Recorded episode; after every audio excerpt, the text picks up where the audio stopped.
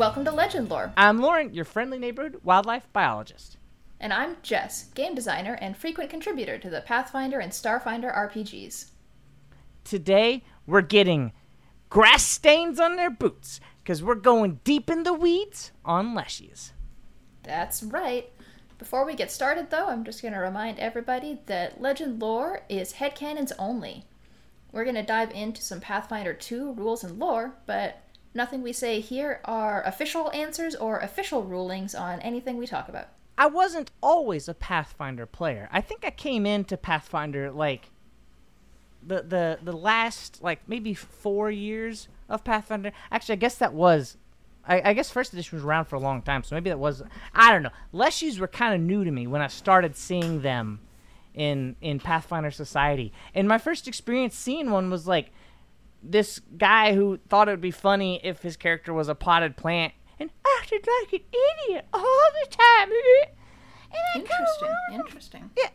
Yeah, it kind of wasn't, you know, I was kind of like, okay, I guess leshies are goofy and stupid. Uh, no one I know has ever particularly taken to leshies.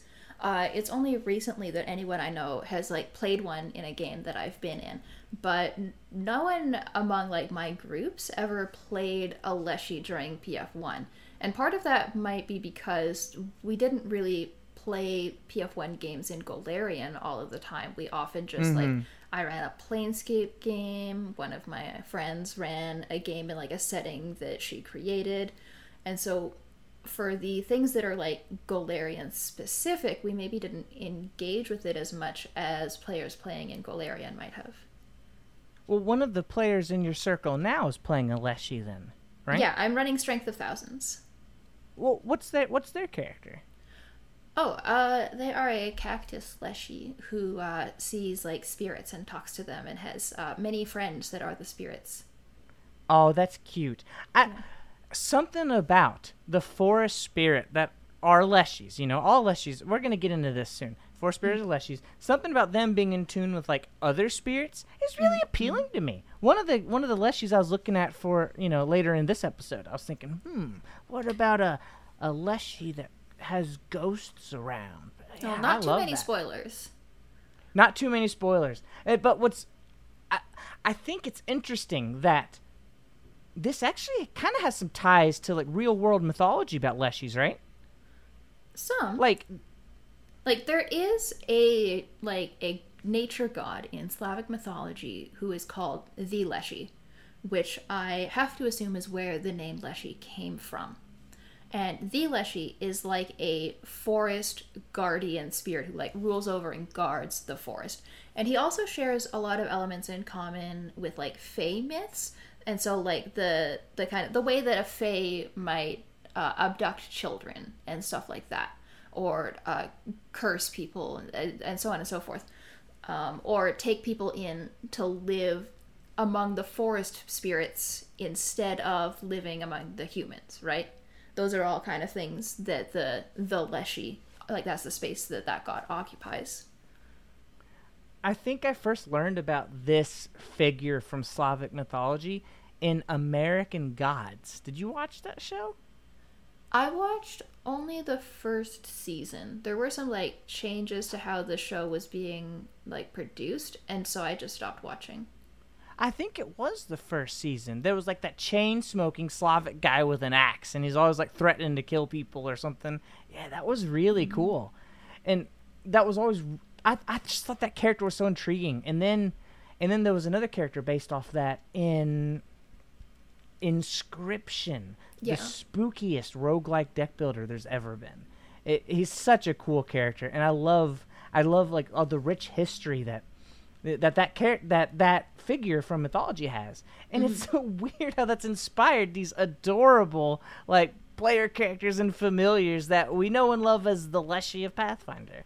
Yeah, I would say that the the Leshy and Pathfinder Leshies, um, I can see how the name inspiration came in, but like a lot of things in role playing games that share a name with something from like folklore or mythology, often it's really only the name and like the most basic aspects of the the concept that are shared in common because often like the RPG versions just kind of go off in their own direction, or you already have like a, a an idea for like a, a, an ancestry of plant people, and you're just like, hmm, what can I name these? Oh, the Leshy, that's a neat name.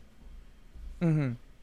Now you've got a note in here that really has me intrigued and reminds me that I am in fact very dumb because I've been looking this over the whole time and in my head I'm I'm reading this note as the Green Knight over and over. I know about the Green Knight. I know about that Arthurian legend. I saw the weird movie and I was like, yeah, I can kind of see, you know, that that's not what you wrote. You didn't write the Green Knight. You wrote the Green Man.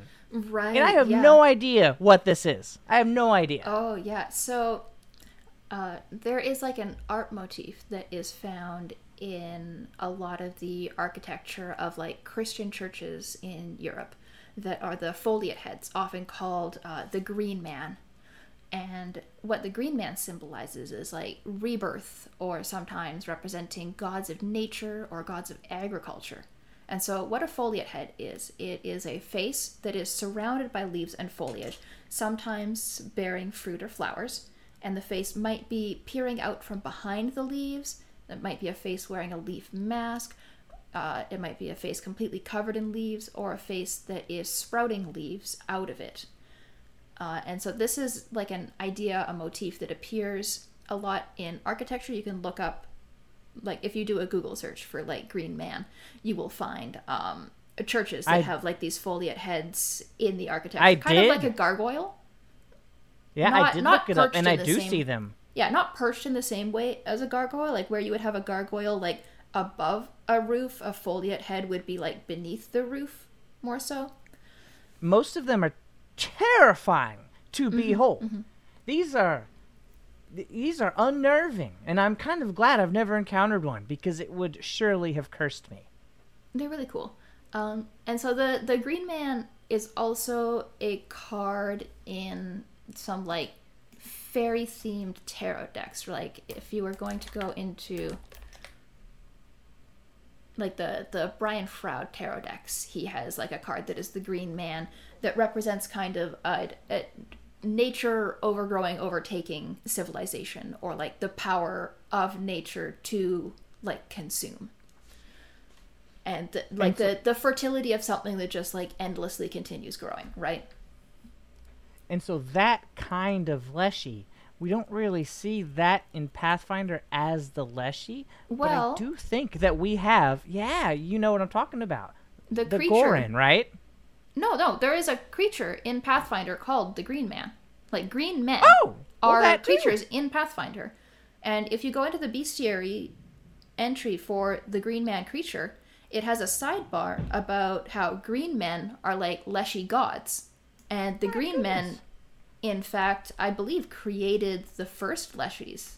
I believe that's something that we're going to get into a little bit later in the episode I see. I see. Yeah, this is so neat. And here I was thinking the Gorons were kind of our stand in for the classic, but no, the classic is just here. It doesn't need a stand in. Mm-hmm. Pathfinder surely has everything in it. and now, this kind of depiction of a Leshy, or this kind of forest spirit depiction where it's more humanoid, this isn't really what we see in the Pathfinder Leshy. But that's not to mm-hmm. say that what we have in the Pathfinder Leshy is necessarily unique to Pathfinder. We actually have, you know, this kind of forest spirit plant creature all throughout pop culture. Like the first one that mm-hmm. comes to my head are like the cactuars from Final Fantasy. You remember those guys with the funny little stance? oh yeah absolutely And I think they do yeah. like yeah, I think they always do like 999 or 9099. I don't know some Yeah, yeah. some kind of crazy damage. And then I was also thinking, do you think that the mandrakes from Harry Potter are leshies? Does well that count? I don't know if I would say like the mandrakes from any one specific property, since the mandrake is kind of just like a thing that exists, right? Like it's not a thing that was Yeah. created for that book series or by that author. It was Well, that's true. That's true. I guess I mean that depiction. I'm not really Right. sure with all the other depictions of mandrakes. Pretty, pretty I know the, much. the the 40k mandrake is quite different. Mm-hmm. No, that was that was a pretty standard mandrake. I wonder, is that a leshy or is that just a weird root? the mandrake. I don't know that I necessarily imagine mandrakes as being people. Oh, you know, later we're going to get into it. The mandrake can't be a Leshy, and we will talk about why. Mm-hmm. What about the Koroks from Zelda? Right? Like the little guys who are like, "Man, can you help us? We need something. Here's a seed. Those got to be Leshies. There's also the forest spirits in uh, Princess Mononoke, the the ones that just kind of like they're kind of like little little ghosty guys that just hang out in the trees and they like tilt their heads to the side, right? Like they're not Yeah, that's leshies inhabiting a like plant body in the same way, but that I picture the forest spirits in Princess Mononoke to be like the kind of forest spirit that you would do the ritual to have that forest spirit come and inhabit a leshy body. Oh, for sure. Oh, for sure. Yeah. I feel like pretty much any little, you know, plant thing, right? That some druid like, you know, works and prepares mm-hmm. for a forest spirit and then and then, you know, gets a forest spirit in it and it comes to life in, in some way. I feel Yeah. like in Pathfinder, that's probably a Leshy if it's small or tiny. Oh yeah. Yeah. you do so, it with something big, that's not Leshy anymore, that's something else. yeah. So what a Leshy is in Pathfinder in like the Golarion lore for the Leshy. Leshies are immortal spirits of nature who choose to inhabit a physical plant body. A Leshy is created when a druid creates a vessel for them to inhabit, and then the nature spirit chooses that vessel as like a temporary home. So the Leshy's spirit and their body are separate in that way, where it's more like they are a spirit that is animating this like assemblage of plants versus the the plants actually being the leshy per se. And that's why I'm saying that the mandrakes kind of can't be leshies, right? Mm-hmm. Because they're just grown. This is just Yeah. a root that screams. Yeah, exactly. So some leshies have stronger spirits than others, and this is why there are both uh, leshies that is like an ancestry to be a full player character, and then other leshies that are just familiars. So weaker nature spirits are only powerful enough to animate and control a like tiny body, and so those are the ones that become leshy familiars to their druid creators because they are a weaker spirit, they can't control a larger body, and maybe they rely on the druid who created them a little bit more versus a more powerful spirit who is strong enough to both control a larger body but also just be wholly independent and self-sufficient. This gave me a thought. I'm sitting here thinking, like, why are some leshy spirits stronger than other spirits and thus unable to gain the same kind of independence? And I just had an idea about it. What if it's because the familiars are the babies? What if those are like the kiddo, like leshies, you know? And when they grow up, maybe they can become PCs. Mm-hmm. Yeah, that is absolutely a direction that you could go, and I think that's a really interesting way to do like callbacks to a previous character in like campaigns. So like if you played a druid Oh, with a Leshy familiar, and then in your next campaign you played a Leshy who is like that Leshy familiar inhabiting a new body. uh, Because they served as this druid's familiar while this druid was gaining power, and they gained power and experience, and now they have enough like spiritual strength to control a larger body and like go out on their own. I love that too. I was thinking of this like chronologically, like they've lived long enough. They, but I think that's even better. Maybe like you know they've accumulated all you know enough primal energy, right, or enough like attunement with the primal energy that they've grown. And I love that. I think that's a great way to do it. And so the the reason that you could have like the same Leshy spirit appear across like multiple campaigns is because uh, Leshies are at least theoretically like they're they're immortal. A Leshy spirit can experience many lives, and when their vessel eventually fails, their spirit just returns to the natural world, and then their old vessel explodes in a verdant burst that nourishes life and feeds nature around them. So when a Leshy like quote dies end quote, their body like decomposes into nature, but their spirit is just still out there. Like a Leshy doesn't go to the River of Souls. They just return to the natural world of Golarion. If they like, yeah, if they like leave their little turnip body in a log, maybe just they stick around the log until they find somewhere else to go. Mm-hmm.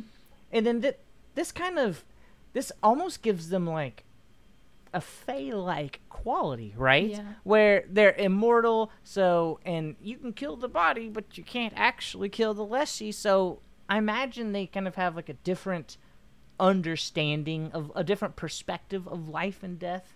You know? Yeah, absolutely. Because, I mean, their vessels don't age. And most Leshies, I mean, first of all, they don't have the same kind of obsession with, like, living forever that mortals might often have. And a Leshy also, like, why would you want to, like, prolong things out in like a single body why would you necessarily want to extend the lifespan of a single body if this body is like falling apart like you can just get a new one Aren't you tired of being a pumpkin? Don't you want to be a coconut? mm-hmm, mm-hmm. Or an assemblage of coconuts, excuse me. yeah and so as leshies age because they don't have like the same relationship with aging and growing old that a mortal does often what will happen with an older leshy is that instead of seeking out experiences necessarily they'll start to spend more of their time just kind of in reflection and meditation. And then as soon as that leshy is satisfied with the experiences of their current incarnation they might just leave that vessel. Like they're not necessarily going to stay in the vessel until it fails. They might reach a point where they're just kind of done with it. And then they will rejoin all of the other nature spirits and all of the knowledge and experience that they absorbed during that life with that vessel is absorbed into their spirit and then they can begin that cycle again with a new vessel. I feel like maybe it's just me, but I had canon that a druid creates most leshies. But you mm. know, maybe every now and then it just happens. You know? yeah maybe so it's like spontaneous genesis. Yeah, so the first Leshies were created by the Green Men. And so the Green Men are also called like the Leshy Kings. And they're like very powerful guardians of nature. Like in Pathfinder 2, the Green Men, I think, yeah, they're level 24. They are like Oh, very powerful spirits. Uh, because they, they are worshipped like gods, right? And so in They're the not same- just green men, they're the green men. Oh yeah. And so the first Leshies were created by the Green Men, and then the Green Men and the Leshies worked together to guard the forests and guard their homes. And then there are, like I said, some Leshies that still respect and revere the Green Men enough to worship them, and a Leshy cleric can gain spells from the Green Men. And I kind of liked how most I like how Leshies kind of don't necessarily automatically pick up the culture of the mortals around mm-hmm. them. You know, kind of more reinforcing this fey-like nature of them. Yeah. Instead, they kind of like they have their own little Leshy y- cultures, right? Yeah, and Like- while while the uh, the heritages of the Leshies in Pathfinder depend on like the the plant body that you are occupying, like you could be a cactus Leshy because you have a cactus body, or a vine Leshy because you have like a leafy vine body. Uh, Leshy cultural groups have no relation to their physical body or their origin or their familial bonds. They have more to do with uh, what that spirit's affinity is for. Because a Leshy can inhabit multiple bodies, right? And so the Leshy's spirit doesn't have like a particular connection to like it just happens to have a flower body this time.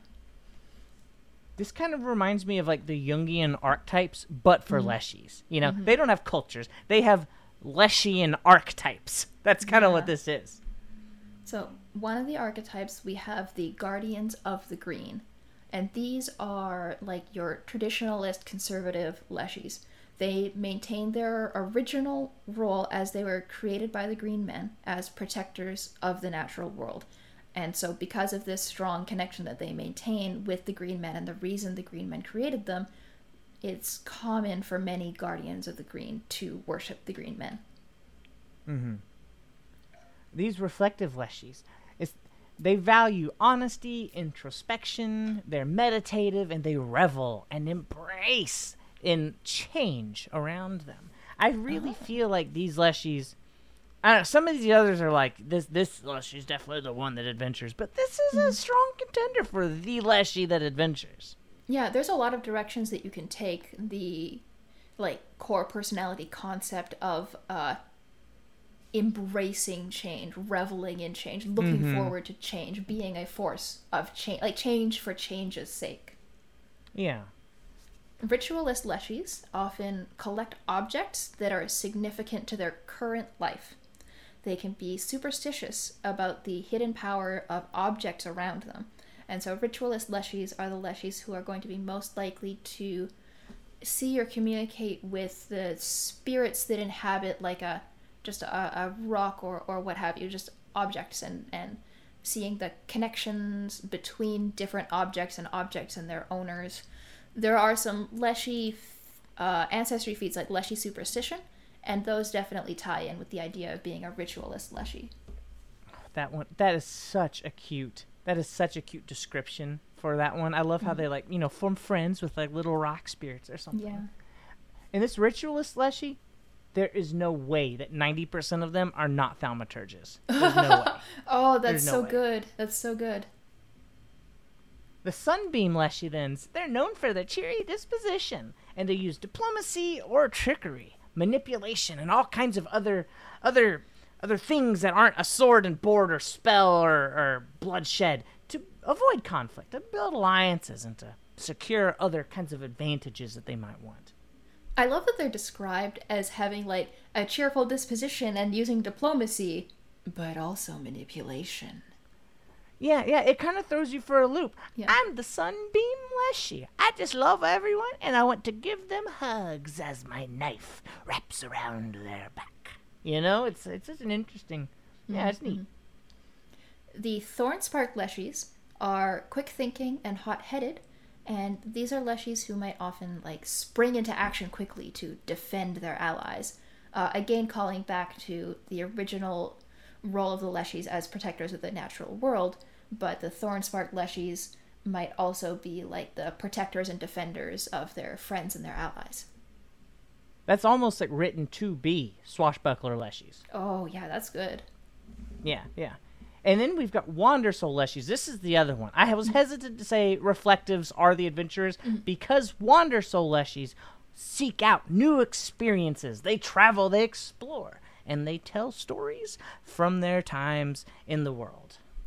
Yeah, So, I mean, that's also pretty strongly adventure. Yeah, I mean, I think all of them obviously work for a, a character concept. All of them could be adventurers, but I agree that uh, Wander Soul Leshies definitely really lend themselves to a character who wants to experience as much as they can during this lifetime that they have.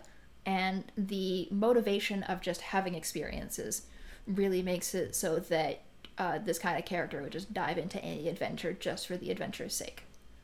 I'm imagining a scene in like a fantasy Pixar movie where like the camera's looking at the bar table and you see like muddy like swords being slammed on on the counter and, and you know then like a big man sits down and it's like over and over and over again and then at the end like a little leaf like sets like a little sword on the counter and all the all and the others like a whiskey a whiskey whiskey this one's like a water I don't know where that came from. that's what that's what that's what hit my mind. That's a hit my mind. One thing I really like about the Leshies is that like the mortal characters, right?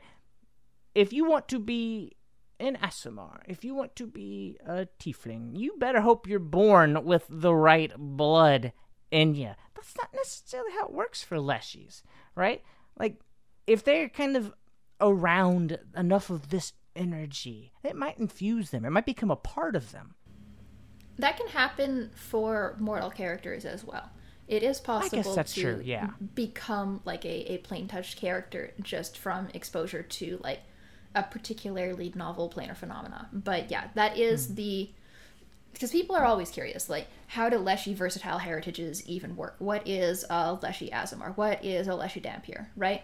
And so Leshies gain versatile heritages when they are transformed by the influence of planes or energy sources. Uh, for example, becoming an Aasimar after being continually exposed to an artifact from the upper planes.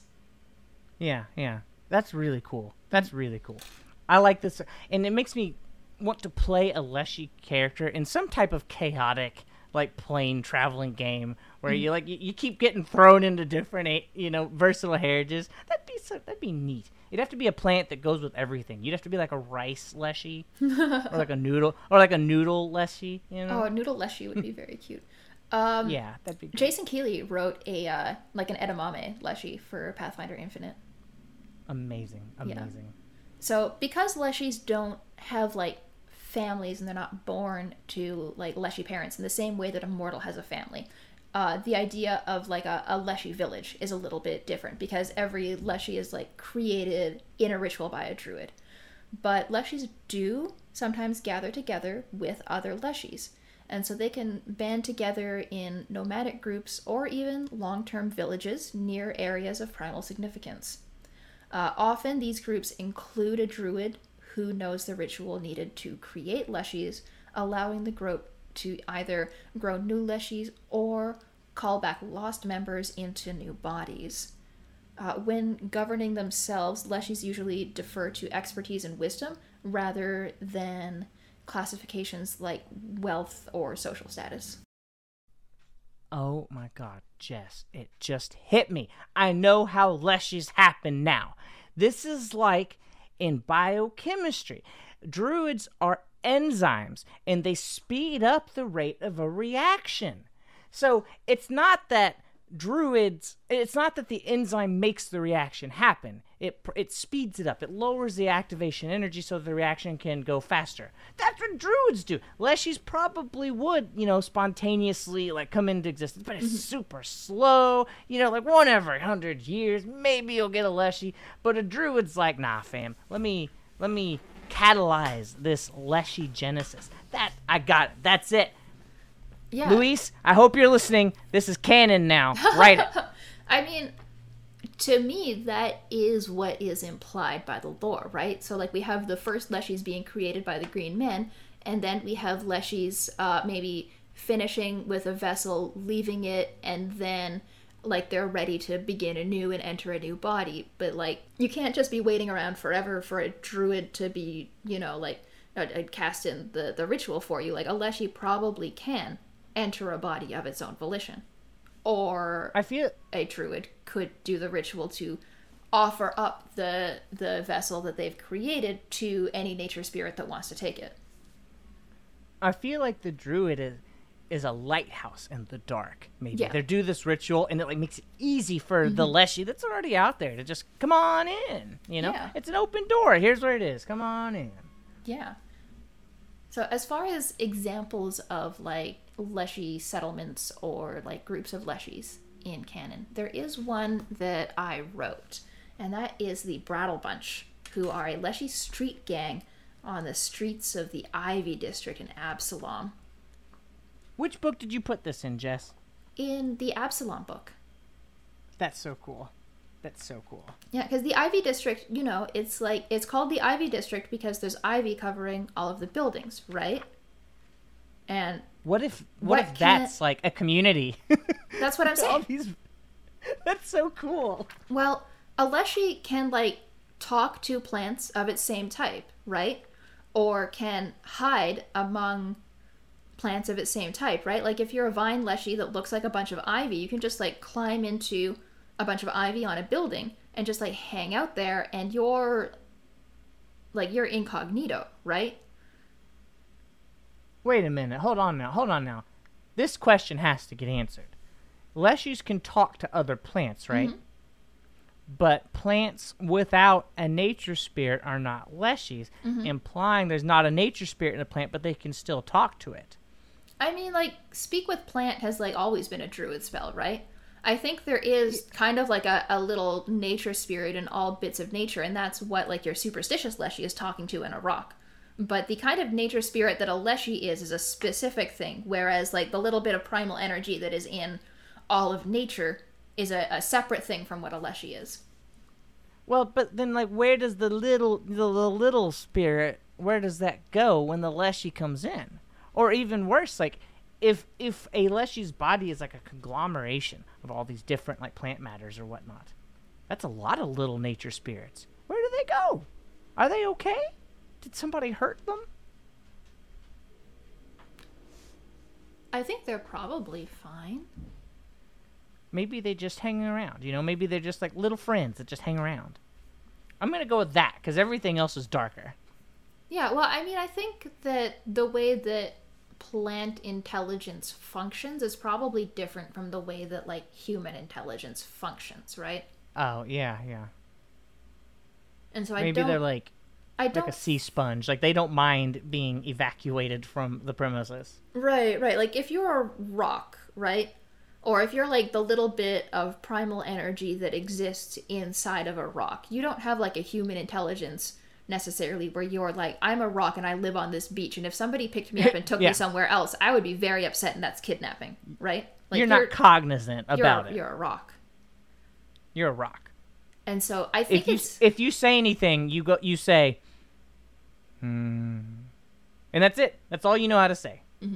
I, I think it's implied by spells like Speak with Plants that it is partially the magic in the spell that is granting the plant the ability to communicate in the way that the that you would that a, that a person would communicate with a plant, right? Like I see. without I see. without the magic of the spell granting the intelligence and cognitive awareness to the plant the, the plant on its own without the aid of the spell wouldn't be capable of that kind- kind of thinking You're not tapping into an awareness that's already there. You're kind of putting the awareness there. right And then as the spell ends, wait, no, please, I like thinking. I like being. Hmm. i don't know if plants can have that kind of preference but maybe you could you could definitely Maybe. roll with it that way So, if you want to play a Leshy in Pathfinder Second Edition, there are a lot of great reasons to do so. But you will have to follow the rules of Pathfinder Second Edition, which state that these little plant people start out with 8 hit points. And they're small size. They also have a move speed of 25 feet, which is pretty interesting. Because most of the small creatures in Pathfinder Second Edition, the small like PC races, they normally have 20. Am I making that up? Do halflings have 20? let me look at the halfling I might be making that up. I know dwarves have 20. Look, at the top of my head, forgive me, folks. I don't have a good memory. But your Leshies do have a 25 foot move speed. You get a boost to your constitution and wisdom, as well as a free boost, anywhere you want to put it. You are going to take, uh, you know, a little bit of a hit to intelligence because you literally have plant for brains. Or in some interesting Leshy cases, you might have a hollow brain. You know, if you're like a gourd Leshy and your head's just a big gourd, you get the leshy, the plant, and the small traits. You get low light vision, so you can see in the moonlight, whether you need to or not. And you get plant nourishment, which is very interesting. It's specific to leshies. You don't need to eat like food, mm-hmm. right? It might taste good if you want to. You instead just need to put your roots in the ground and have a little bit of sunlight every now and then, probably some water too. Well, you are that's nourished in enough. whatever way the, the plant matter that makes up your body would be. Yeah. So, like, it is possible to be like a fungus leshy that doesn't necessarily need the sun, but you do need whatever it is that, like, the kind of fungus that you are would need. Yeah, some type of detritus, Yeah. I'd assume. And interestingly, they prepared for the fact that you might have to go on an adventure in a deep, dark cave where you're not from. So you can purchase bottles of sunlight, just like anybody else would purchase a ration. Actually, I think it's a little bit more expensive, but that's fine. You don't need to eat as much. Like I think once a week or something. Mm-hmm. You you will start out speaking Taldane, also known as Common, and the Sylvan language because it is the language of the forest, folks. And then you can choose from Draconic, Elven, Gnomish, Goblin, Halfling, Undercommon for additional languages, but really nobody pays attention to those rules. Pick some languages you like, ask the GM, and they'll probably be like, yeah, I don't care. You're never going to encounter any of these anyway. So, for the Leshy heritages, in the character guide, we have the Fungus Leshy. That's a Leshy whose body is made of fungi, and they gain dark vision. We have the Gourd Leshy. They can have a gourd for a skull, like Loren was saying earlier, and then you can also store things inside of your head. the leaf leshy has leaves and other foliage making up their body, and they take no damage from falling. And then the It's vine like falling leshy, into a pile of leaves. yeah, and then the vine leshy has prehensile vines and other climbing plants, and so they do not need a free hand to climb. But these weren't enough. These are great Leshy heritages, but the Ancestry Guide gave us even more. It brought us the Cactus Leshy, a classic. The Fruit Leshy, what could be better? The Lotus Leshy, elegant and mysterious. The Root Leshy, for those earth types. And the Seaweed Leshy, for us, for we marine scientists, those who like the ocean a lot. And lastly, we have my favorite type of leshy, the pine leshy, which was only introduced in Pathfinder 176, the Mammoth Valley. Yeah, that's book two of Quest for the Frozen Flame. Oh my goodness, I didn't even tell anybody what they do. Okay, folks, I'll go through this quick because I don't want this to be another hour and hour and a half episode like we did a little bit ago. The cactus leshy, you have spines. You can punch people with your spines. Your fruit leshy, you can hand people fruits and it will heal them a little bit. The lotus leshy has a beautiful flower and it can float along the surface of the water. The root leshy has bonus hit points because they're tough. And the seaweed leshy, gosh, would you believe it? They can swim. Pine leshies, it's more interesting than what I'm going to tell you. And later I'll get into why. It has a sap and it's better at climbing and, you know, it doesn't get disarmed as easy. Because it's got them sticky hands. Because sticky hands. Hands. So, we so many of the Leshy ancestry feats are just as cool as can be. They're very cute. They're very evocative, and I wish we had time to go over all of them, uh, but we don't. So Jess and I have each picked two, kind of of our favorite that we think are either emblematic of Leshy's or just really dang cool. Yeah, so I really like Leshy Superstition, which is a first level feat. And this is the one I was talking about with the ritualist Leshies. So the Leshy Superstition gives you a reaction that you can use. Uh, and so you use the power of a lucky object to gain a bonus on a saving throw against a magical effect. And I like this for two reasons. First of all, it's just like the flavor is cool. The ritualist leshy is cool. It's a neat idea. The idea that you would have like these I, these objects that you consider lucky for whatever reason. And the second reason is because you might be a first level character who otherwise has no reaction. And being able to use a reaction to get a bonus on a saving throw is pretty great. Hey, that's actually pretty cool. Mm-hmm. I like that. The one, the first one I've picked is the classic seed pod. For maybe not for a reason that others will enjoy, but for me, I love ranged, unarmed attacks. Just because they're so uncommon in Pathfinder Second Edition, and all of the synergies that they have are interesting and unique. And for that reason, I love that a Leshy can take some plant matter, typically a seed. It doesn't have to be, it's whatever you want it to be. And you can throw it and you can hurt somebody. And since it's a ranged, unarmed attack, that means that you can flurry of blows with it. Or any any other any other cool strikes that a class can do that permits an unarmed attack, you can do with a Leshy seed pod. For another feat that I particularly like, I like the Ritual Reversion feat. This is a fifth level Leshy feat, and it is two actions to assume the form of like an ordinary plant or fungus. And so it's called ritual reversion. Like the idea is that this Leshy is just kind of like returning to the appearance that it had before the Leshy ritual was performed and before the Leshy spirit inhabited this like chunk of plant matter. But I love this for the idea of like your Leshy rogue, your Leshy scoundrel, your Leshy spy. Yeah. Yeah. Like this ties in again with like the Brattle Bunch, the street gang that I wrote in Absalom, where like you're a you're a vine leshy, you're hanging out among the ivy vines of the ivy district. You're a piece of ivy. Uh, you can just like hang out as a piece of ivy, and nobody knows you're there, and you can just go around being a little spy, eavesdropping, collecting all the hot goss. Yo. This gives me I need to make a, a new character for this because that is so cool. That's the best spy ever. You're literally a leaf on the wind. Yeah. Right? Yeah. Who's gonna Who's gonna know you're spying? Yeah. That's so cool. Oh gosh, uh, for my for my other leshy feat, I have becheated. right? I'm not picking a single one. I'm picking a whole line of them.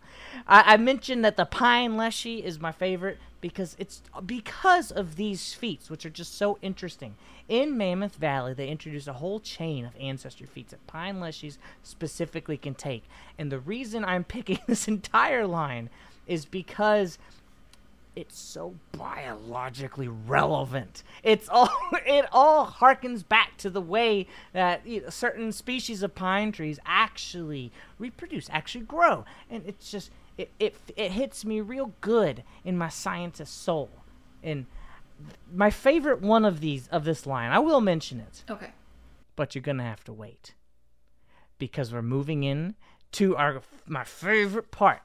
In a class episode, we'll do full builds, like, you know, from one to ten. Like this is our, our build for the character. For ancestry episodes, eh, we do things a little different. Instead of doing a full build, we just kind of present a concept uh, of a character who could be X ancestry. So for this case, we have for you six different plants that might be interesting PCs or NPCs in an upcoming game of Pathfinder. And as part of this, we have to have our concept. We have to come up with a name for this this character, and we have to say a line with our best Leshy voice. I mean, we'll be doing uh, the the voice for one of our selections. That's right. That's right. And each one of us will pick which concept the voice will happen for the other from. That that is not how words work, but I think the point is conveyed, so I'm going to move on. We had a hard time picking what we would say for this because leshies are you know pretty diverse. Mm-hmm. Like if somebody was like, "Give me a human phrase," what would you? Actually, I think I could come up with a human phrase. It'd be like, you know, what do you want for dinner tonight? Oh yeah, that's a that's You know? a good human phrase. Isn't that a good human phrase? Yeah. But for leshies, it- it felt a little bit harder. Yeah. I think we've got a good one though. And in in my normal Loren voice, not a leshy voice, the phrase, the the, the sentence is, "Excuse me, you're standing on my roots." Mm-hmm. Now, Jess, give us a little background about leshy names before I ruin all of all of the rules. Yeah, so I, I put this note here just for myself and Loren so that we would have a little note to refer back to while we're naming our leshies on what the leshy naming conventions usually are. And so leshies typically name themselves. They don't have like a parent necessarily who is naming them. And leshies don't always have the same name throughout their life either. They often go through multiple names, either a new name every life or changing names throughout a single life in a single vessel. Uh, their names often represent a facet of their personality or one of their values, though another common naming convention they like to use is to just have uh, descriptions of a natural feature that they admire or maybe a natural feature that they possess themselves. Some leshies even use a cycle of names that change to align with natural phenomena. Like they might have a different name that they use for every season, a different name they use for every time of day, a different name they use depending on what the weather is. I tried to adhere to that for my names, but we'll let Jess. I want you to be the judge of how well I did. All right. Why don't you Why don't you give us your first your first build? I'm Yeah. excited to hear about. It. I can start us off. My first build, uh, because I, I do have my guarantee of at least one genie kin every episode. So my first build is an Ifrit Leshy Thaumaturge named Illuminaire. And Illuminaire is a bright soul Ifrit. And if they were just a regular Leshy and they had a Leshy heritage, they would be a Gourd Leshy. But they have the Ifrit heritage instead, so they don't gain the um, ability to store things in their head like a Leshy with the Gourd Leshy heritage would have mechanically, right? Um, and their their little gourd head is like a jack o' lantern that glows with a constant inner light. And so the reason that they can't store anything inside of their head like a gourd leshy would be able to is because all of that elemental fire is up in there. It's full already. And so This character is is as Santa is to Christmas, Illuminaire is to Halloween. You are the mascot for Halloween. A little bit. So Illuminaire is a thaumaturge, and Illuminaire has the lantern implement. And Illuminaire's lantern implement is also uh, their head. So, you oh know, my goodness. Like as a thaumaturge, you have to carry your implement in your hand. So they carry their little jack o' lantern head around in one hand when they're using their lantern implement, like you gotta do. Oh my god. Let me put a candle in it first, and then you know they pull their head off and like Yep. put candle Yeah, they in just it. pop their head off oh and carry it around as their little lantern implement. Illuminaire is Wow. a nature spirit from the first world that's come over to Golarion. They also have the living vessel archetype because they've been blessed by the Lantern King. Oh. And so Illuminaire just, you know, travels around as a little mischief maker, just creating trouble, spreading spreading the, Oh. the Lantern King's uh, agenda of, of just little chaos. You are such a little, such a little late fall gremlin. this is amazing. Illuminaire is a little stinker. That's fantastic. That's very cute too. All right, tell me about one of your characters. my first the first one that i'm going to present i- is needle nose margarita aka old margie That's a good name. this is a thank you thank you. This is a barrel cactus. Uh, so i'm using the cactus leshy but it was, it was tough because i really wanted the fruit leshy too. But i'm using cactus leshy this is a, a background as a barkeep and a champion of Cayden Cailean. I- Oh. she's a bulbous and powerful cactus leshy. I imagine that she, she works at like a tavern on the edge of a vast and, and deadly desert. And as travelers are passing through the waste, you know, they stop in at, at old Margie's tavern uh, where she works with, with some humans who run the establishment. And, you know, they have sips of of whatever drinks that the tavern has produced. And, but most of those drinks are made with the nectar that gr- that comes from a flower on old Margie's head. yeah. I I thought it was really cute, and especially and as a champion of of Cayden, which recently covered, you know, she's very kind of easygoing, you know, kind of kind of a free spirit a little bit, you know, happy, pleased, you know. It's it's hard to picture her angry, but if you were able to do so, it's because you have done something wrong, in which case you will see her strength based build.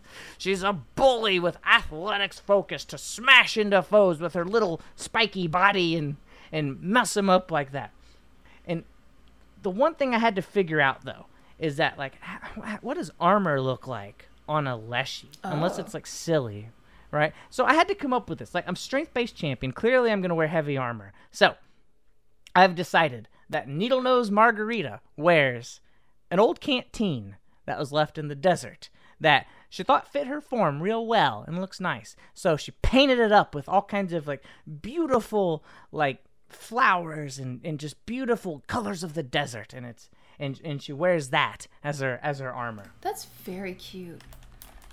Um, there is a Leshy that appears, I think, uh, inside, but also on the back cover of the Pathfinder First Edition player companion Wilderness Origins. I'm gonna send this picture to you because I want you to see it. Oh, but please do, you were please do. talking about what do Leshies look like? Like, what is Leshy armor? What do Leshies look like when they wear Yeah, armor? yeah. And this is a Especially like metal armor, you know? yeah, yeah, yeah. So here, I'm gonna send you this picture. I want you to look at how cute this little guy is. Oh my goodness. He's got a helmet which is an orange And- and the visor has been peeled up. Yeah, he's got a little orange peel helmet. his, his little his little his little uh, knee pads. Mm-hmm. Those are acorn hats, little acorn hats. Yeah. Uh, he's got grumpy little pear face. This is so cute. Yeah, I love that picture. And he looks he looks he looks m- like he's gonna get mad if you tell him that he looks cute. He, like he doesn't look happy to hear it. Yeah. So, How dare you? listeners, you'll be able to find this picture by doing a little web search for Vine Leshy Warrior by Nathaniel James. So there you go. That's old Margie who makes margaritas with her with her flour. Who's your next one? I'm very excited. These these are all so interesting. They're all so Yeah, yeah. flavorful. My next one is uh, a Vine Leshy rogue named Sly Scarlet Creeper. And so Scarlet is a part of the Brattle Bunch because I wrote them and I love them. And so Nice. uh, Sly Scarlet uh, is a thief rogue with the Leshy superstition, feat, and nimble dodge. So no matter what you're doing to her, she's she's gonna use her reaction to get a bonus. She wields out of there. a rapier and a dagger, and then she has the street urchin background because you know she's just from the Ivy District. She was created from the Ivy of the Ivy District, and the Ivy District of Absalom is you know what she knows. She's a part of this Leshy street gang.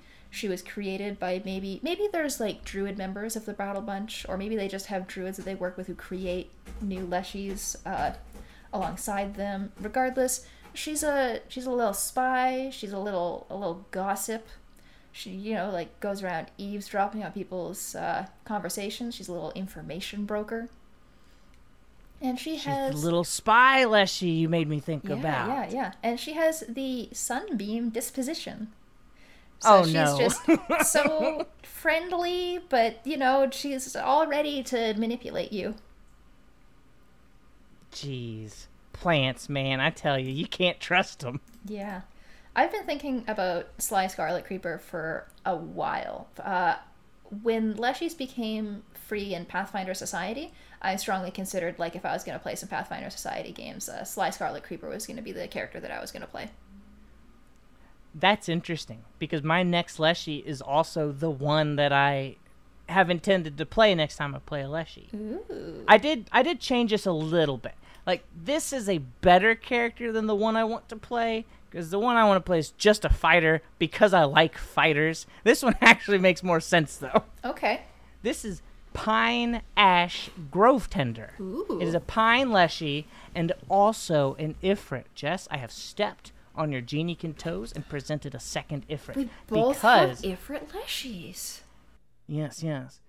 But I, I really think they're different. The reason this i this one had to be an Ifrit is because there are species of pine trees that can only reproduce. They can only create new pines by sur- by going through a wildfire and not they look like they've been destroyed. They're not, but you know, they get messed up pretty good. But then that fire allows the seeds underneath and under the ash to germinate and so that new trees can grow. This is a a very interesting cycle of life uh, for you know certain species of pine trees, and I love it. I love it for a leshy. I like the idea of this little leshy who is, you know, a little burnt pine, you know, stick like a little little burnt pine situation. Mm-hmm. You know, like little embers all the time, but it's not a bad thing. Like this isn't a dead leshy. This is a leshy who is a spirit for growth in this particular forest. And so I've u- I've made this into a flame ordered druid. Oh. Right, this is a leshy who uses yeah. They respect the fire. That they, they this forest must burn and I will ensure that it does so so that there can be the new life that these trees need. You know? And that's why this is pine ash grove tender and this is where I'll bring up the the pyrophilic recovery feat, the the starter, the first level feat that only pine leshies get access to. Where if they take fire damage, the next turn they start regenerating some of that fire damage.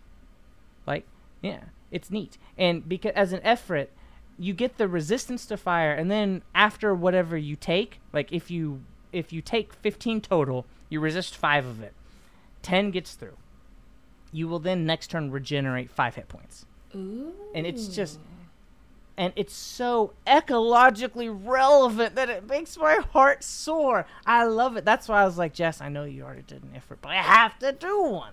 This is too good not to do. So this is the little this is the little forest spirit. This is the little leshy that protects this forest from those who want to put the fire out because they don't know better. You know?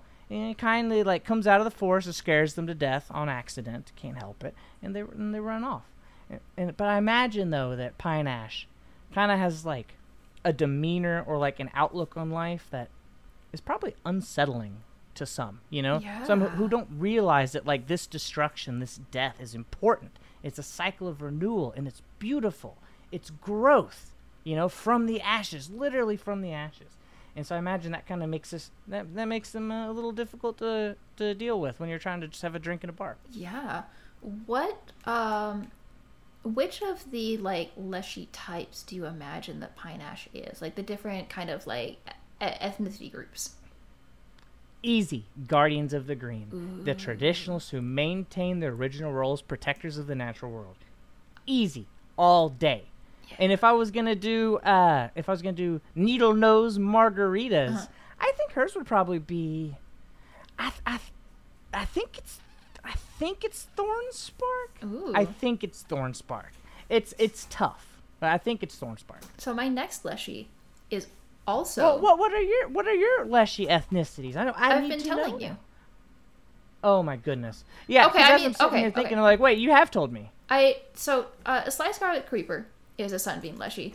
Um, She's Sunbeam. Yeah. I think I forgot for Illuminaire, but Illuminaire is you know a little a little mischief maker, a little troublemaker. Uh, Illuminaire is going around, um, you know, uh, the the Wander Soul Leshy, seeking out Oh, new experiences. Uh, though I could also do the reflective Leshy just for the like really pushing the concept of embracing change and seeking out like just creating change for the sake of creating change. And just I don't know. I think Wander transforming Soul's more interesting. Both of them, Reflectives. both of them can go in kind of the direction that I would want. Yeah. For Because my Wander Soul, that you know, this is about like even discovering things or illuminating something unknown. Right. So my my Well, last now- leshy, though, my last leshy, Yes, much yes, yes. like Pine Ash, my last leshy is also one of the Guardians of the Green. And so this is a leshy who is a particularly old nature spirit. They've had many lives. They have explored all of the elements across those previous lives. They have been influenced by the elements to become an Ifrit. They have become a Sylph. They have become an Undine. They have become an Oread across their previous lives. And so now, in this life, combining all of that experience, they are now a Suli, Oh, that's so cool. embodying all of the elements as both the culmination of their experience and also a reflection of nature containing all of the elements. And so this is a Suli Leshy war priest, Cadence Briarbow. And Briar uh, is a cleric war priest who is granted divine power by one of the green men. And they are one of the guardians of the green. Is this the leshiest leshy? Cadence Briarbow? Perhaps. That's so neat. I, I was I, I was wondering. I was like, Suli. I wonder how that works. I'm not gonna think about it. I can't wait to, to hear what Jess says. And this is such a cool way to do it, Suli, because you've been all of the other genie yeah. kin. I love that. So I I got Yeah. a lot of geniekin into these uh, these three leshies that I created. Yeah, yes, you did, and it's I'm all I'm all for it. That's great. what can I say? I love the geniekin too. I'll never I'll never stake my claim because these are definitely yours, but I will appreciate them. I love these leshies.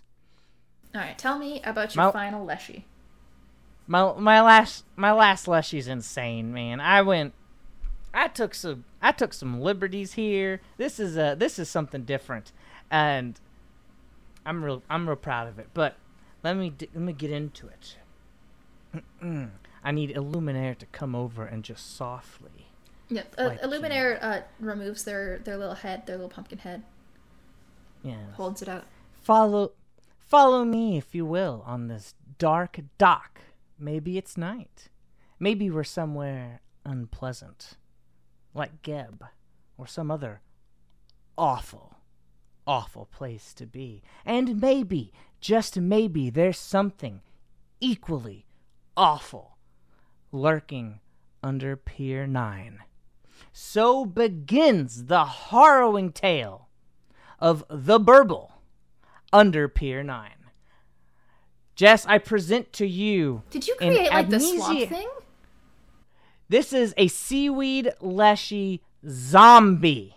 Oh. This is this is and and I'm using the background amnesiac. Something terrible happened to this leshy, this seaweed leshy.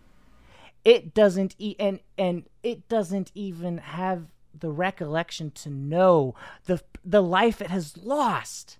It it exists under the pier, under Pier 9 as this thing, this creature that that it, that is there and it goes it goes sl- slurp in the night right and i i can't i can't make more to it because it's so class agnostic it's system agnostic like as a zombie like the zombie archetype in pathfinder second edition you retain your you retain who you are your sentience but I'm using a- amnesiac on here to where it's kind of dampened a little bit. It's not gone. The ability to be sapient is not gone, but it's dampened by by what has been lost.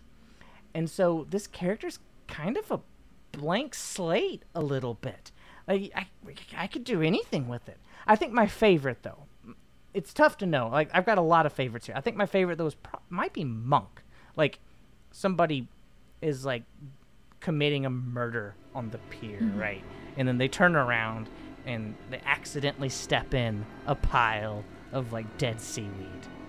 And now oh. maybe it gets stuck to their shoe. Maybe it's just climbing their leg. They try to get it off. It bites them. It climbs up to their face like a face hugger and like eats. You know, that's that. That is the burble under Pier Nine.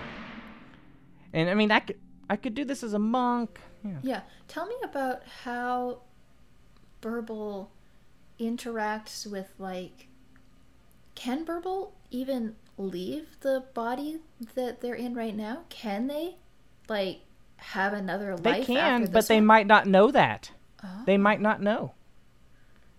And if I was playing, if I was gonna play this character, Yeah. I I'd probably pick a class that fits whatever the party is, and I would want the character to be kind of like stuck to something and is taken away and then discovered by the owner by the PCs who own whatever that property is, you know, and, and they're like, "What's this?" And Burble is like, "Help me," or I don't know, Yeah, something yeah. like there's just depending on the story there's just so many different ways you could go with this. And it, what amazes me is that it's such a blank slate.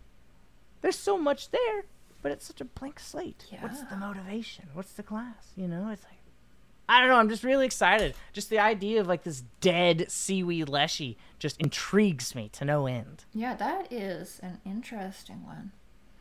i googled different onomatopoeias for ocean sounds and Mm-hmm. Oh. the one that stuck with me was burble Yeah. i was like oh no that's perfect Yeah, just perfect. absolutely.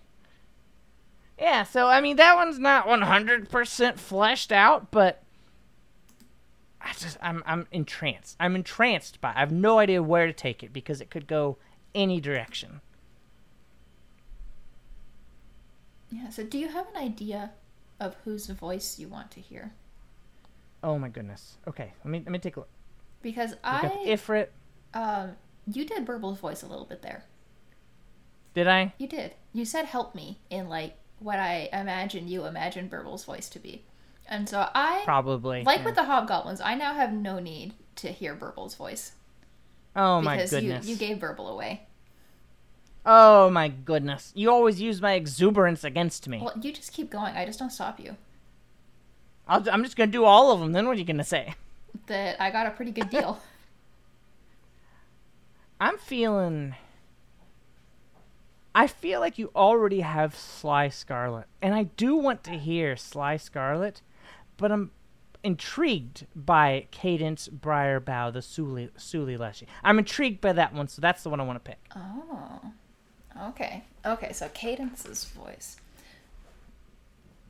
I haven't I haven't particularly thought about Cadence's voice, but Cadence is a very That makes it even better. Yeah, Cadence is a very old nature spirit who has had many lives and now embodies all of the elements together. So I imagine that there is a certain character to Cadence's voice that is not something that I will be able to capture as a human because I imagine that like as they speak the sound of like crackling fire or the sound of like the crashing waves will kind of uh, come through in their speech and there will be kind of like a, a whistling sometimes or maybe the kind of sound that you might hear if you were listening to a seashell holding it up to your ear and it's like so barely audible that your Mm-hmm. subconscious picks it up, but you're not sure if your conscious did. Yeah, and so that's That not so something cool. that I can necessarily create. That is something that I would just like describe about Cadence. But I think that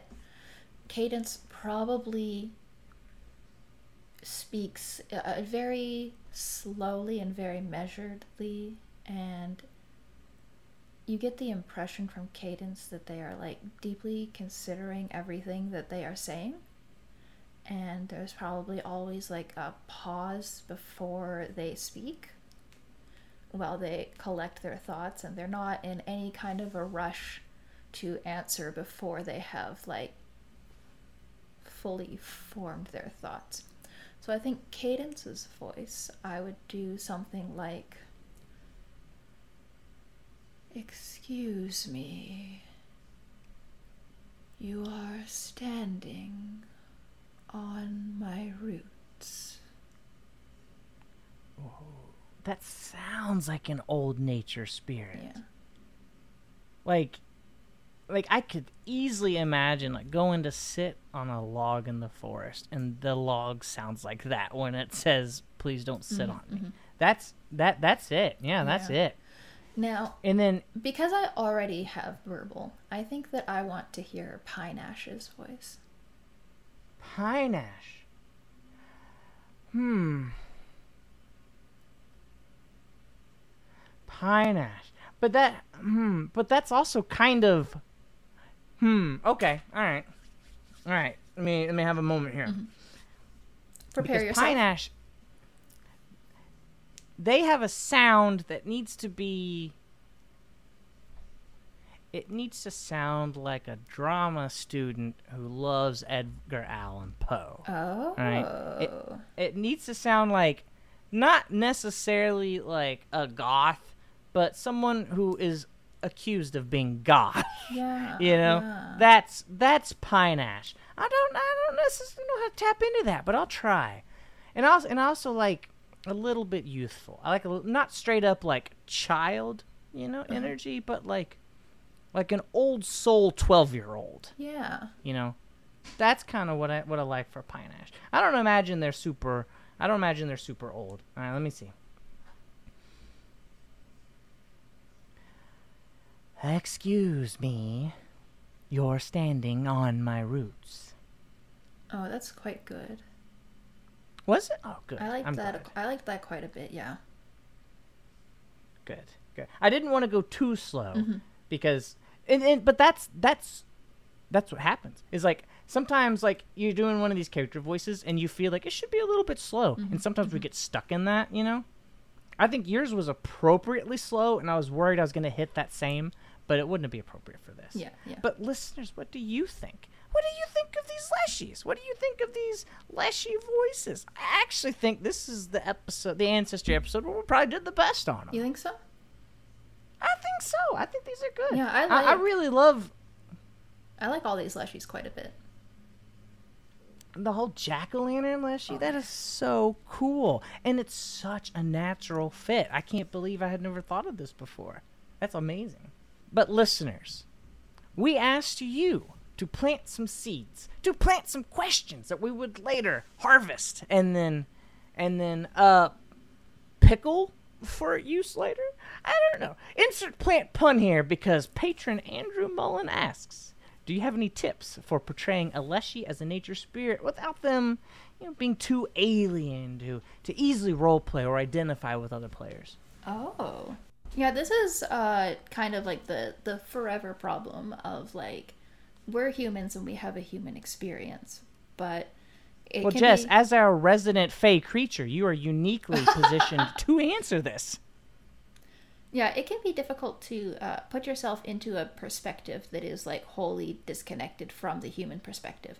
And so things like the Leshies, um, their relationship with aging, their relationship with death, the fact that they might just like uh, be done with the experiences of this life, so they're just ready to just like, yeah, my spirit's leaving my body now, I'm done with this, right? Like those kinds of things could be difficult to fully understand and put yourself in those shoes and understand like the motivations and like experience the motivations of a character who thinks that way.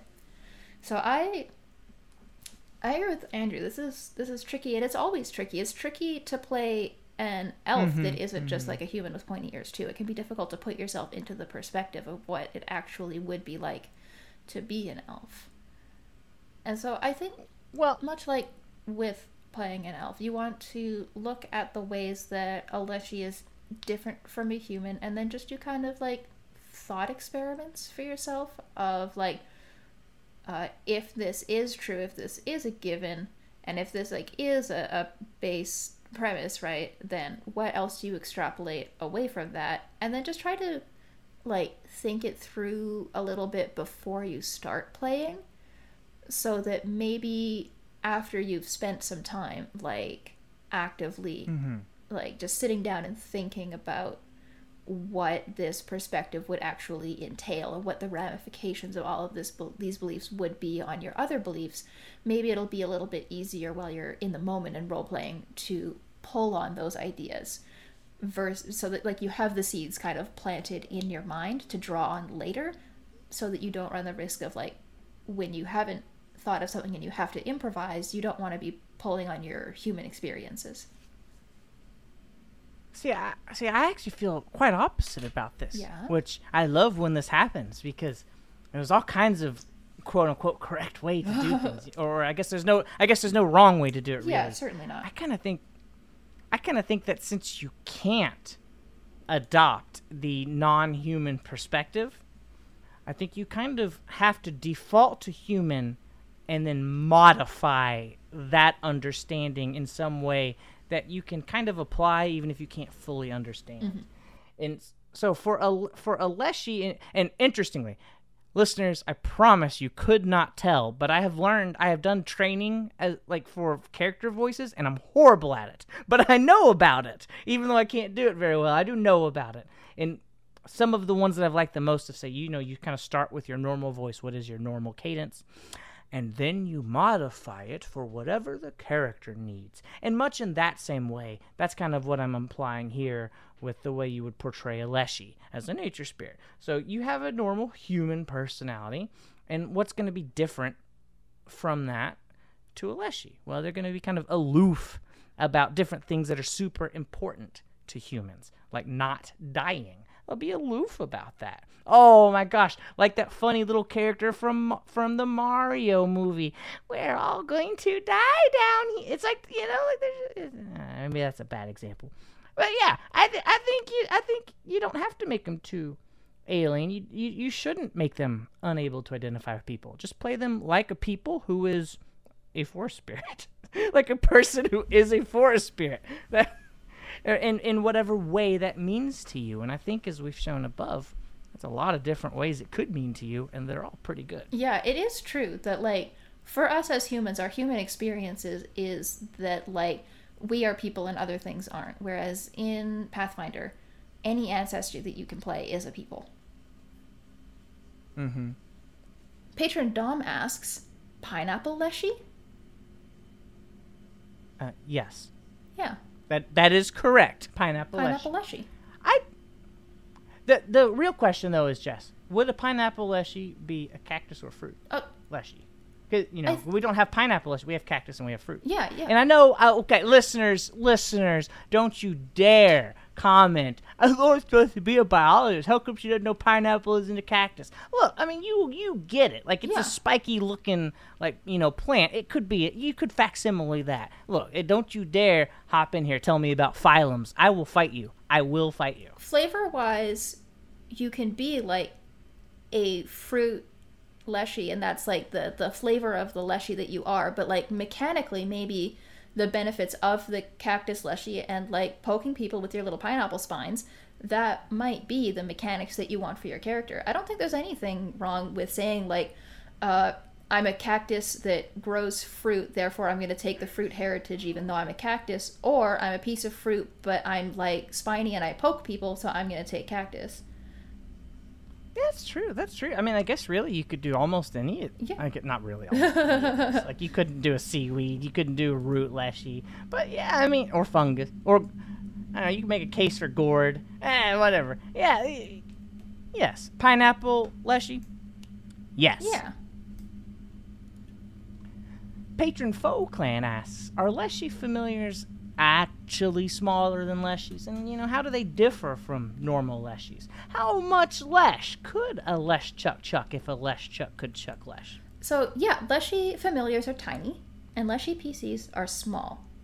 And Leshies are nature spirits that inhabit constructed natural bodies, and some nature spirits are more powerful than others. So the more powerful the nature spirit is, the those are the ones that are going to be the player character Leshies, and the less powerful ones can only control a tiny vessel, and so those are the ones that are the familiar Leshies and then their spirits gain power and experience during their time as a Leshy. So a familiar Leshy may gain enough power to become a fully independent player character Leshy the next time that spirit chooses to inhabit a physical body. Well, now we ha- we we have a follow up question here. Mm-hmm. It just worked out that way. This wasn't planned. From patron Vardock Bloodstone, who asks, "Well, how do PC leshies feel about other PCs having leshies as familiars?" Yeah, so there is uh, some of the text like directly from the Pathfinder uh, like books that talks about this.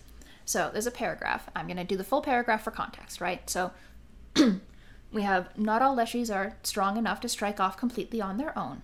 Weaker nature spirits can only form tenuous bonds that are just strong enough to animate tiny bodies. These spirits become leshy familiars, acting as companions to their druid conta- uh, creators. And then, importantly, it says independent leshies are often protective of such leshy familiars, advocating for them to be treated with dignity and respect. I feel like this is equivalent to if you're if you're a medieval like family, mm-hmm. right? And your and your your little nephew gets accepted as a squire. You know, you're you- you're you're okay with that, but you do want your little nephew to get treated with respect. Yeah. And if you're in a position to do so, you will fight for them. Yeah. I, I feel like that. I feel like it's like that. Yeah. You heard it here first, folks. Familiars are squires. That's right. Uh, listener Brian Lane asks, How important is it that my Leshy have a backstory that closely matches the lore that they're each created by a druid? Brian Lane, I'm telling you, mathematically, the importance that your Leshy's backstory includes a druid that created it is equally as important as your desire for it to have a backstory that a druid created it. That's all there is to it. Everything that Paizo's written is like, you know, this is this is good for reference. You can use this and it's probably pretty good. But if you don't want to do that, if your Leshy just came to be, anybody who's gonna stink on that, you shouldn't play with because they're probably not very nice. But if you do really like the whole idea that uh, that each Leshy uh, should probably be created by a, a druid, you can also just think about it in the way like all people have two genetic parents, right? And all Leshies have one druid creator, creator, if you want it to be so. So then your relationship with that character, with that druid, it can be as varied as, as any person's relationship with one of their parents or both of their parents. And there's a game with magic, though. And the origin of the Leshy is magic. There's just, I mean, there's just as there's as much wiggle room here as you want there to be. Yeah, like there is a druid ritual that creates a Leshy body for a Leshy spirit to inhabit, but the green men also create Leshies. You could be a Leshy that was created by a green man.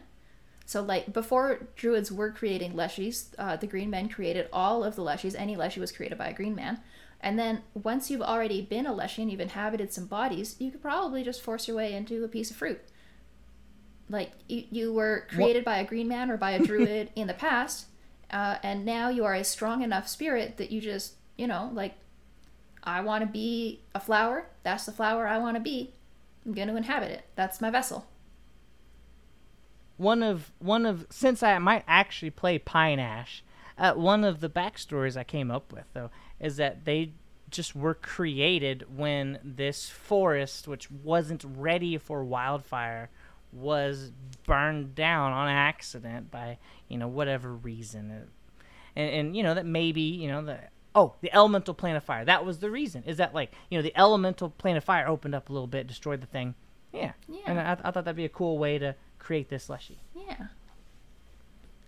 Just as the farmer must retire to the farmhouse when the sun goes down, we too must leave the fields for tomorrow morn because that's all we have for you today. Geez, that one was a bit of a stretch, Jess, but I think we got there. Make sure to check out the rest of our content on the Know Direction Network because if you like this show or any of our other blogs or shows, please consider supporting us on Patreon at patreon.com slash know direction. It's a support of our patrons that make this all possible. But also, as of the recording of this episode, you can now listen to Jess and I play in the new Know Direction actual play, Quest for the Frozen Flame. Please go check it out. We're really excited about it. We're putting in a lot of work, especially Jess. Somebody needs a vacation. And we are just thrilled to death to have you listen. Please go have a listen. Please tell us what you think of it. And look forward to the fact that I am indeed playing a geniekin. that that's true. Mm-hmm. It would have been a crime if you hadn't. That's right. But until next time, I'm Jess. And I'm Loren. Thanks for listening to Legend Lore, and as always, this ritual has the divination trait.